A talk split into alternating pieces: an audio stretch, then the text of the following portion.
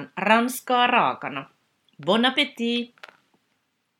Minä olen Johanna Isosävi, ranskan kielen dosentti ja filosofian tohtori. Vien sinut matkalle ranskan kieleen ja kulttuuriin. Allez, c'est parti! Tässä jaksossa vieraanani on Mikaela Moisio, joka opiskelee elokuva-alan maisterin tutkintoa Brysselissä. Keskustelemme Mikaelan kanssa tänään Netflixin uutuussarjasta Emily in Paris. Ja Pariisi on kaupunkina Mikaelallakin hyvin tuttu, sillä hän on itse asunut kaupungissa, kun hän opiskeli kirjallisuutta ja teatteritiedettä Sorbonnen yliopistossa. Lämpimästi tervetuloa Ranskan raakana podcastin vieraaksi Mikaela Moisio. Kiitos. Tosiaan Netflix julkaisi lokakuussa 2020 uutuussarjan Emily in Paris ja siinä tämmöinen nuori amerikkalaisnainen lähtee vuoden työkomennukselle Pariisiin osaamatta juurikaan ranskaa. Ja Emilin tehtävänä on tuoda sisaryhtiön markkinointiin amerikkalaista näkökulmaa. Ja tämä on tosi kiinnostava sarja, amerikkalaissarja siis kyseessä. Siinä törmäävät kulttuurit. Tämä on itselleni kiehtova, kun olen kulttuurien välisen kohteleisuuden tutkija. Tässä sarjassa leikitellään kovasti stereotypioilla ja kliseillä, ja se tapahtuu ikonisessa Pariisissa, josta liki jokaisella on omat mielikuvansa. Sarjan on luonut Darren Star ja hän on todennut, että sarja on rakkauskirje Pariisille, kirjoitettu ensimmäistä kertaa siellä olevan amerikkalaistytön silmin. Tämä Emily Paris on herättänyt voimakkaita tunteita, närkästystä, ärsyyntymistä esimerkiksi parisilaisten keskuudessa. Ja ranskalainen RTL-kanava totesi, että parisilaisten oli vaikea tunnistaa heidän omaa arkea. New York Timesin toimittaja kävi haastattelemassakin reilua tusinaa 22-81-vuotiaista parisilaista tästä sarjasta. Ja haastattelujen, haastatteltujen puheessa esiintyi addiktiivi ridicule, eli että tämä sarja oli naurettava. Kaikkein naurettavinta oli, että ei Emili osannut ranskaa, turvaantui kielenkääntäjä appiin ja Naurettavina pidettiin Emilin korkeita korkoja, jotka eivät sovellu Pariisin kaupunkiin tai edes naisen budjettiin, tai sitä, että pomo avoimesti kiusaa mitätöi Emilia työpaikalla, eikä tämä selän takana. Ja naurettavina pidettiin myös parodia ranskalaisten suhtautumisesta alastomuuteen mainoksista. Hyvänen aika, nythän eletään mitsy kautta. Tai tupakointia toimistossa, sekin on nykypäivänä kielletty. Mikaela, mistä mielestäsi kertoo se, että tämä supersuosittu sarja on ärsyttänyt ainakin osaa parisilaisista? Joo, luulen, että varmaan aika iso osa myös, kun, äh, mutta mä luulen muutenkin, että tähän kysymykseen voi olla kuitenkin monta eri vastausta. Mutta mielestäni tärkein niistä on, että sarjassa kärjistetään kaikki pariisilaiset kliseet, jotka tuntuu olevan aika kaukana tavispariisilaisen todellisuudesta – Emilien Parisin Pariisi on jotenkin aika selvästi kehitetty amerikkalaisin, siis Darren Starin silmin. Kun Pariisissa kaikki asuu tosi tiheesti ja esimerkiksi yleensä naapureistakin on enemmän haittaa kuin hyötyy. Ja just tämän Emilin naapuri on hyvännäköinen, korttelin paras kokki, avulias. Esimerkiksi kun hän auttaa Emili, kun hänellä oli putkiongelma. Ja sen lisäksi vielä heidän välille syntyy romanssi. Emily myös törmää ihastuttavaan tyttöön ihan kotikadullaan ja siitä tulee nopeasti hänen paras kaveri, paitsi sitten tietenkin kun hän ymmärtää, että tämä tyttö olikin sen naapurin tyttöystävä. Eli tässä käsikirjoituksessa on jotenkin paljon yhteensattumia ja välillä tuntuu melkein siltä, että on menty siitä, missä aita on matalin. Ja sen käsikirjoituksen rakennekin on tosi elliptinen ja sen vuoksi jotenkin tuntuu, että kaikki tapahtuu melkein maagisesti, eli tosi epäreaalisesti ja sen takia ehkä just pariisilaisia voi se haitata. Öö, mä uskon, että kaikilla pariisilaisilla on oma visio omasta kaupungista, mutta sitten on kuitenkin olemassa semmoinen pariisilainen henki, joka yhdistää heitä kaikkiin. Ja tämä sarja ei tunnu näyttävän yhtään Pariisin huonoja puolia, esimerkiksi täyteenpakatut metrot, ränsistyneet rakennukset ja inhottavat tarjoilijatkin, joita on Pariisissa, tuntuu tässä sarjassa jotenkin liiotelluilta, melkein stereotypioilta. Mutta tässä pitää kuitenkin pitää mielessä tietenkin, että sarja on vain fiktiota, eikä se mitenkään yritä olla olevinaankaan mitään muuta. Se on sokerilla kuorrutettu fantasia Pariisista ja just siitä, mitä tavis amerikkalaistytölle voisi siellä tapahtua. Ja tuntuu siltä, kun se sisältäisi kaikki ulkomaalaisten fantasiat Pariisista, joka on, niin kuin sä sanoit, ikoninen. Sieltä löytyy rakkaus, työpaikka, jos voi edetä nopeasti ja sen lisäksi vielä tosi nopea somemenestys. Tuntuu siltä, että se on tämä amerikkalainen unelma, jos Pariisi olisi vaan lavaste. Niin mä, mä uskon, että pariisilaiset ehkä ei tykännyt sarjasta sen takia, että he ei pysty mitenkään samaistumaan Emiliin, vaikka hänen pitäisi olla niin sanotusti tavis tyttö, joka tulee vain puolen vuoden työkomennuksella Pariisiin. Jotenkin tavallinen työntekijä ei välttämättä heti pääsisi Pariisin hienoimpiin piireihin heti alusta, eikä saisi just 20 000 seuraajaa Instagramissa vaan, koska on postannut muutaman kuvan itsestään syömässä jäätelöä tai jopa sopertamassa Ranskaa kulman leipomon työntekijän kanssa. Emili käyttäytyy kuin supersankari, vähän niin kuin hänellä olisi yliluonnollisia voimia. Hän pystyy ylipuhumaan kaikki ympärillään, paitsi tietenkin ilkeän antisankari pomonsa. Ja jotenkin veli näyttää siltä, että kaikki aina onnistuu parhaimmalla tavalla ja realistisessa, realistisessa maailmassa kuitenkin on yleensä myös vastoinkäymisiä. Ja se on ihan totta, näin kun varsinkin luettelet nämä kaikki tapahtumat, niin onhan se selvää, että aika muista fiktiota mm. tässä on, mutta kenties se on sitten osa myös tätä viehätystä, ja tämä parisilaisten ärsyntyminen onkin vain osa tätä ilmiötä.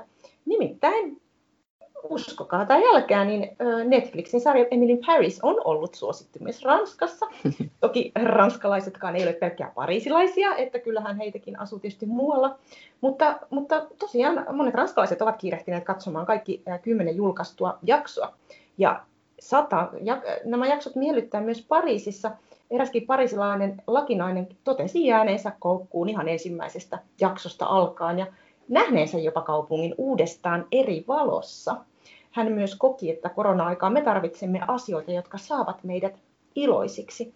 Mikaela, onko tyypillistä, että niin sanotusti paikalliset kokevat saman TV-sarjan hyvin eri tavoin, että niin kuin parisilaisistakin toiset inhoa, toiset voi pitää siitä? Vai mitä me tiedämme ylipäänsä television katselua koskevista tutkimuksista tästä aiheesta? Ja voisiko osa katsoakin sarjaa vaikka ärsytyksen vuoksi? Joo, no tähän alkuun mä haluaisin sanoa, että mäkin jäin tähän sarjaan kyllä koukkuun tosi nopeasti ja, ja mäkin näin Pariisin jotenkin uudella tavalla ja se oli jotenkin tosi virkistävää. Niin, Mutta mut, tuon ärsytyksen puolesta, niin mä sanoisin, että jotkut katsoo myös slashereita, jotka on semmoisia leffoja, missä veri räiskyy ja ihmiset muutenkin katsoo pelottavia sarjoja tai elokuvia, jotka saa aikaan taistele- tai pakene-reaktion, niin sanoisin kyllä, että voihan sitä uskoa, että jotkut katsoo sarjaa nimenomaan sen ärsytyksen vuoksi. Mutta mä luulisin myös, että ennemmin ihmiset yleensä katsoo sarjoja, kun ne irtauttaa heidät omasta arjesta ja sen murheista. Ja se, että paikalliset kokee te- saman TV-sarjan eri tavalla kuin muut, riippuu yleensä tietenkin sarjan tyypistä, mistä kaupungista on kyse ja miten sitä kuvaillaan, sekä myös siitä, kuka sitä kuvailee, että onko itse paikallinen vai ei. Darren Star, hän on amerikkalainen ja hän sanoi selvästi Forbesin artikkelissa, että hän halusi kirjoittaa expatin kokemuksen Pariisissa eikä paikallisen. Ja mä lisäisin, että jos tarina on tosi realistinen eikä näytä ainoastaan jonkun tietyn kaupungin tosi elitistisiä piirteitä, niin en kyllä usko, että paikalliset kokee TV-sarjan eri tavoin. Tietenkin makuasiat on sitten erikseen. Jotkut tykkää epätodellisista sarjoista, koska ne tapahtumat on maagisia niissä. Mutta on kyllä aika kiinnostavaa, että just tällainen suosittu ja menestyvä nainen Pariisissa suututtaa, mutta esimerkiksi tappaja Dexter Floridas vaan kiehtoo. Kertookohan tämä jotain ranskalaisesta yhteiskunnasta tai kenties jopa suhtautumisesta naisiin? Toi on tosi, tosi hyvä kysymys kyllä. Ja hauska oli, kun itse, itse sanoit, että katsoit nopeasti jaksot, äh, niin tein minäkin. Ja myös, kun mä sain vihjeen, eräs ystävä laittoi mulle viestin, että tästä tee podcast-sarja. Lähetti mulle linkin, jossa Hesarissa oli kuvattu tätä Emily, Emily Paris-sarjaa ja sen vastaanottaja. Sen lehtijutun perusteella mä arvelin, että en mä varmaan jaksa kyllä tuollaista sarjaa katsoa. Ja mulla meni kauan, että mä edes viitsin avata sen. Ja jotenkin se viihde sitten iski, mikä eskapismi lienee, mutta viihde, viihde niin kuin toimi. Mutta tota, äh, kun mä katsoin sitä sarjaa, niin mä koin, että Emily Paris ei välttämättä tarjonnut kliseitä pelkästään Pariisista ja parisilaisista, että et, et siinä naurettiin myös ainakin jonkin verran stereotypilla amerikkalaisista, heidän tavoistaan. Ja kyllähän Emily itsessään on eräänlainen amerikkalainen stereotypia, että hän on eteenpäin pyrkivä nainen, jonka hymy ei hyydy edes työpaikkakiusaamisessa. Emily tulee Chicagosta. Sarjassa joskus vähän haukutaan tätäkin puolta, että, että, että, että chicagolainen pizza on pahaa ja rasvasta ja kaupungin asukkaat on lihavia.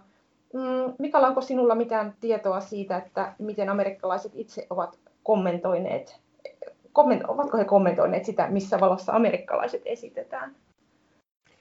Joo, aloittaisin tuosta kommentista chicagolaisista pizzoista, kun mä muistan, kun mä itse katsoin tätä sarjaa, niin mulla tuli enemmän, ennemminkin semmoinen olo, että se oli kriittinen Ranskaa kohtaan, että taas Emilia tuomitaan ja, Amerikkaa haukutaan ja et, et, et, se ei ollut niin kuin, mä näin sen niin kuin jotenkin toisinpäin. Joo, joo. Ja, ja mullakin oli ennakkoluuloja ennen kuin mä rupesin katsoa tätä sarjaa, mutta jotenkin just se, että se tapahtuu Pariisissa ja kun mä oon asunut siellä kuusi vuotta, niin kyllä myös samaan aikaan niin kuin kiehto tosi paljon, että mi- miten Pariisi näytetään sitten tässä sarjassa ja miten näytetään amerikkalainen ö, tässä Joo. sarjassa. Mutta mut en ole kyllä koskaan kuullut amerikkalaisten omia kommentteja siitä, missä valossa heidät sarjassa es- esitetään, kun pitää kyllä sanoa, että heillä on yleensä eniten rahaa, ison budjetti, ja vahvimmat leffa- ja muutenkin sarjantotuotantokoneistot, joten useimmiten amerikkalaisethan katsoo elokuvia ja sarjoja, jotka on just tehty amerikkalaisten linssien läpi. Et se on ihan totta. Joo. Ja. ja sitten heille tekisi hyvää katsoa joskus niin kuin toisen maalaisiakin elokuvia, mutta kun se heidän oma tuotanto se on tietysti niin valtavaa, että se on Ei. vähän toista. Niin, niin ja, ja kun tietenkin eurooppalaisilla tuotannoilla on yleensä pienempi budjetti, niin ne, on, ne ei ole yhtä näyttäviä ja, ja, ja niin, voisi kyllä luulla, että olisi kiva, että amerikkalaiset katsoisivat myös enemmän eurooppalaisia, aasialaisia, afrikkalaisia tuotantoja, mutta kyllä me päästään siihen. Niinpä, joo, joo olisihan se avartavaa. Joo. No tota, Mikaela, millaisena itse näet tällaisten suosittujen viihteellisten sarjojen, kuten Emily in Parisin, niin kuin arvon. Että miksi viihdettä vastaan niin kirjallisuudessa kuin televisiossa on, on edelleen niin helppo hyökätä? Joo, mun mielestä on tosi kiinnostava kysymys, koska mekin olen aika usein miettinyt, että mikä, mikä oikein on viihteen ja taiteen ero, että onko siinä jotain eroa, voiko viihde olla taidetta vai ei. Mutta pitää sanoa, että kyllä mun mielestä on ihan selvästi ylä- ja alakulttuuri. Mutta itse mä kyllä tykkään kummastakin. Eikä musta ole mitään vikaa siinä, että, että katsoo just tämmöisiä vähän sokerilla kuorrutettuja sarjoja. Jos siitä saa iloa, varsinkin nyt kun on korona, niin kyllähän sitä iloa pitää saada jostain. Mm-hmm. Mutta tietenkin myös mun opiskelujen takia mä arvostan enemmän elokuvaa tai sarjaa, joka on joko intermediaalinen, eli jos erityyppiset taiteet yhtyy, tai mm. jos on muuten vaan vahva taiteellinen näkökulma. Mm, mm. Voisi vois melkein sanoa, että viihde siis viihteenä ja taide taiteena, mutta tosin taide voi olla viihdyttävää ja mun mielestä se saakin ja pitäisikin, ei, ei aina, mutta joo. Niinpä tuntuu, että näitä raja-aitojakin voisi joskus vähän ravistella. Oli, oli hetki sitten oli Hesarissa juttua niin kuin ääni, äänikirjoista ja siinä kirjoitettiin, että viihteellinen fiktio jyrää äänikirjoissa yli sotakirjojen, dekkareiden ja elämäkertojen ja sekin oli jännä tämmöinen vastakkainasettelu ja siinä erästä väitöskirjatutkijaa haastateltiin, että, että onko haittaa, jos ihminen haluaa lukea viihdekirjoja ja tähän tartuttiin niin Twitterissä jotenkin, että monet, monet just koki, että ei tarvitsisi tehdä tällaisia eroja. Että se on hyvä, että ihmiset vaikka lukee niitä kirjoja ja katsoo näitä, näitä sarjoja. Että, että se on toisaalta hyvä, että vähän, vähän suhtaudutaan kriittisesti myös tällaisiin jakoihin. Että onhan ne monesti vähän semmoisia helppoja, helppoja Joo. tehdä niiden perusteella kategorisoida ihmisiä, että kun sä katsot tota, sä oot tollanen, mutta että miksei voisi nauttia Joo. monenlaisista jutuista. Joo, mun mielestä voi nauttia ihan kummastakin ja, ja, ja vaikka voi erotella, että mikä on ylä- mm. tai alakulttuuri, niin ei, ei siinä ole mitään niin kuin arvoeroa mun mielestä. Joo. Kummatkin on saman arvo, siinä on kummatkin semmoisia, mitä ihmiset on tehnyt ja joista ihmiset tykkää. Niinpä. No tähän Emily Harris-sarjaan on suhtauduttu myös huumorilla, nimittäin sosiaalisessa mediassa kiertää tämmöiset meemit, jotka matkii näitä Emilin somepostauksia, joihin itsekin viittasit, että se on tällaisia, että Emily postaa kuvansa Instagramiin ja saa 20 000 uutta seuraajaa ja Emily Paris on matkalla postaamaan kuvia kroisanteista Instagramiin ja kertomaan tarjoilijoille, ettei hän puhu ranskaa. Mikaela, mitä tällaiset meemit kertovat sarjan vastaanotosta?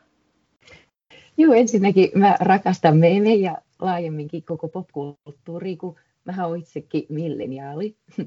niin Joo. musta se, että somessa kiertää meemejä Emilistä, tarkoittaa vaan sitä, että Emilin Parisista kohistaan.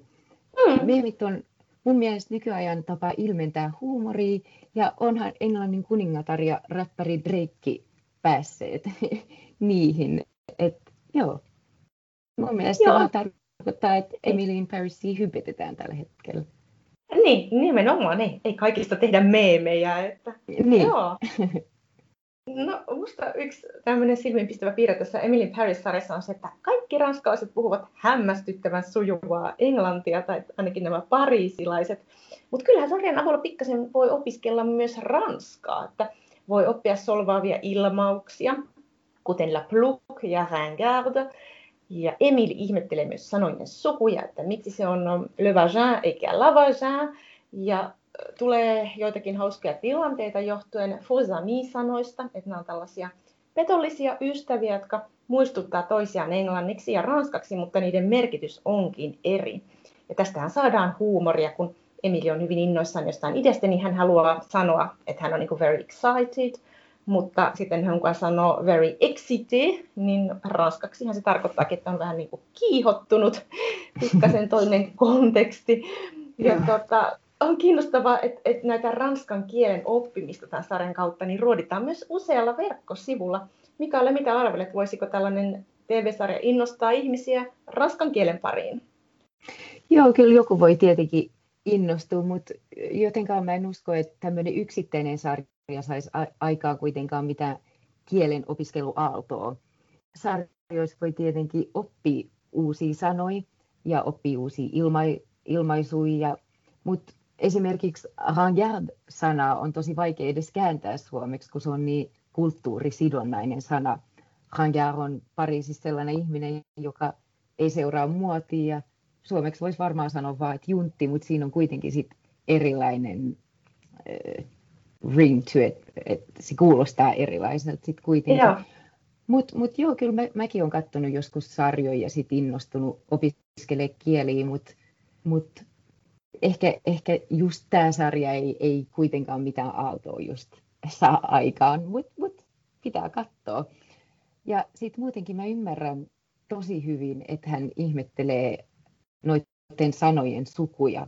Mutta vaikka ranska on kaukana osallistavasta kielestä, niin me ranskankieliset ei kuitenkaan ikinä ihmetellä maskuliinista le vagin, koska se artikkeli niin kuin sinänsä ei sido sitä sanaa naiseuteen tai mm. mieheyteen. Ja sitten toi, että ranskankielinen ei ymmärrä, että very excited tarkoittaa sitä, että hän on hyvin innoissaan, kertoo melkein ennemmin sitä, että amerikkalainen ihmettelee tota Fuzamita, koska Joo. mä voin aika varmasti sanoa, että nykyään suuri osa ranskan kielisistä sentään osaa ton sanan englanniksi, mutta mä ymmärrän, Joo. että kun ehkä englanninkieliset ja amerikkalaiset puhuu vähemmän ranskaa kuin sit kuitenkin ranskankieliset englantiin, niin se voi heidän mielestä ehkä tuntua oudolta. Ja tosiaan ranskalaiset ei aina puhu kauhean hyvää englantia ja niillä on tosi mm. vahva mm. aksentti, mutta mut kyllä nykyään mä sanoisin, että ranskalaiset ymmärtää ainakin tuommoisia helppoja sanoja. Joo, joo.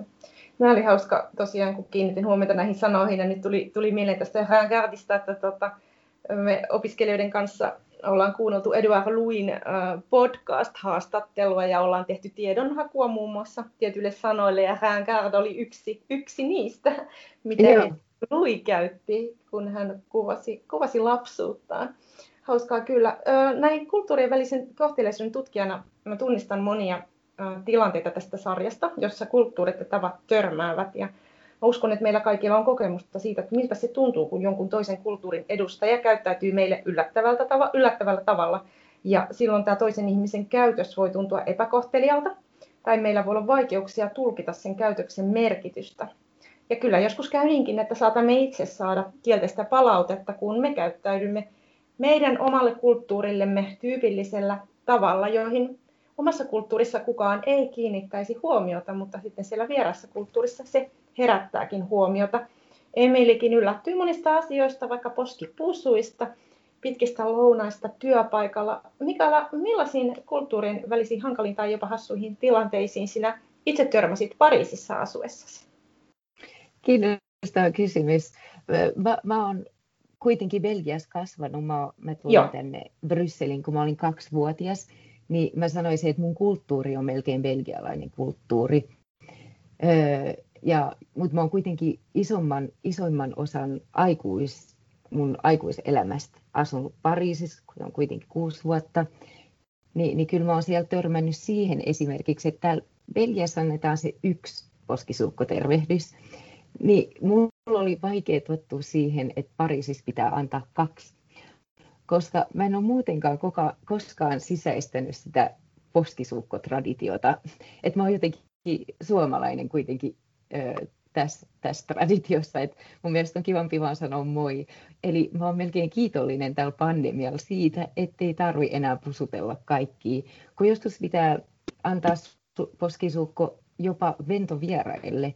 Ja se, mikä mua ärsyttää tässä on, että se on aina systemaattisesti naisten juttu se, että pitää tehdä tämä poskisuukkotervehdys. Miehet hän voi kätellä myös, mutta miehen pitää aina antaa naiselle se poskisuukkotervehdys ja naisten pitää niin kuin toisilleen myös antaa se poskisuukkotervehdys. Et tässä on mun mielestä tämmöinen miesten ja naisten ja välinenkin ero, joka vähän haittaa joskus. Ymmärrän. Mut, joo, mutta muuten pitää sanoa, että ranskalainen käyttäytymiskulttuuri ei juurikaan eroa belgialaisesta. Että ei ole ollut mitään shokkia mulle. Kuitenkaan. Joo, sulle oli helpompaa sitten, mutta hauska, hauska tämä sun poskisuukkojutut tosi paljon kuulee suomalaisilta sitä, että vaikka sä oot tavallaan kaksikulttuurinen tai monikulttuurinen, niin sullakin on, on, on, on vähän tuota niin kuin, ä, mielipidettä. No, mulle nousi esiin yksi opetus tästä Emily Paris-sarjasta, ja se on periksi antamattomuus, että kun muutat uuteen kulttuuriin, että kuinka sitkeä täytyy olla ja jaksaa. Ja mä suorastaan kadehdin tätä Emilin asennetta, joka ei tunnu koskaan horjuvan. Hän jaksaa aina tulla töihin yhtä reippaana, vaikka uudessa kulttuuriympäristössä työskentely, eläminen on kaikessa kiehtovuudessaan myös raskasta, ihan kognitiivisesti jo. Mikaela, mitä sinun mielestäsi Emilin Paris-sarja voisi meille opettaa? Joo, Emilillä on ö, tosiaan tosi hieno asenne ja, ja vaikka mä sanoin, että ne tapahtumat tuntuu joskus aika maagisilta, niin mm. minusta Emili antaa tosi hyvän esimerkin siinä, että jos oikeasti haluaa jotain, niin sen voi myös saada, jos tekee töitä sen eteen. Ja mä tykkään myös siitä women supporting other women ilmiöstä ja siitä, että Emili aina kertoo rohkeasti mielipiteensä, mielipiteensä ja vaikka hän tekee niin, vaikka hän pilkattaisi, hän on suorasukainen ja itsenäinen nainen ja sitä on aina kiva kyllä katsoa. Se on kyllä ihan totta. No, sinä tosiaan äh, opiskelit Pariisissa kirjallisuutta ja teatteritiedettä. Millainen sarja olisi Michaela in Paris? Joo, no mä mietin tätä vähän aikaa ja mä sanoisin, että tässä on nyt mennyt nämä ensimmäinen kuusi vuotta olisi ensimmäinen tuotantokausi. Aivan. Ja se oli täynnä rikkaita elämyksiä, uusia haasteita ja uusia kavereita, mutta se oli kuitenkin kovin yksinäinen.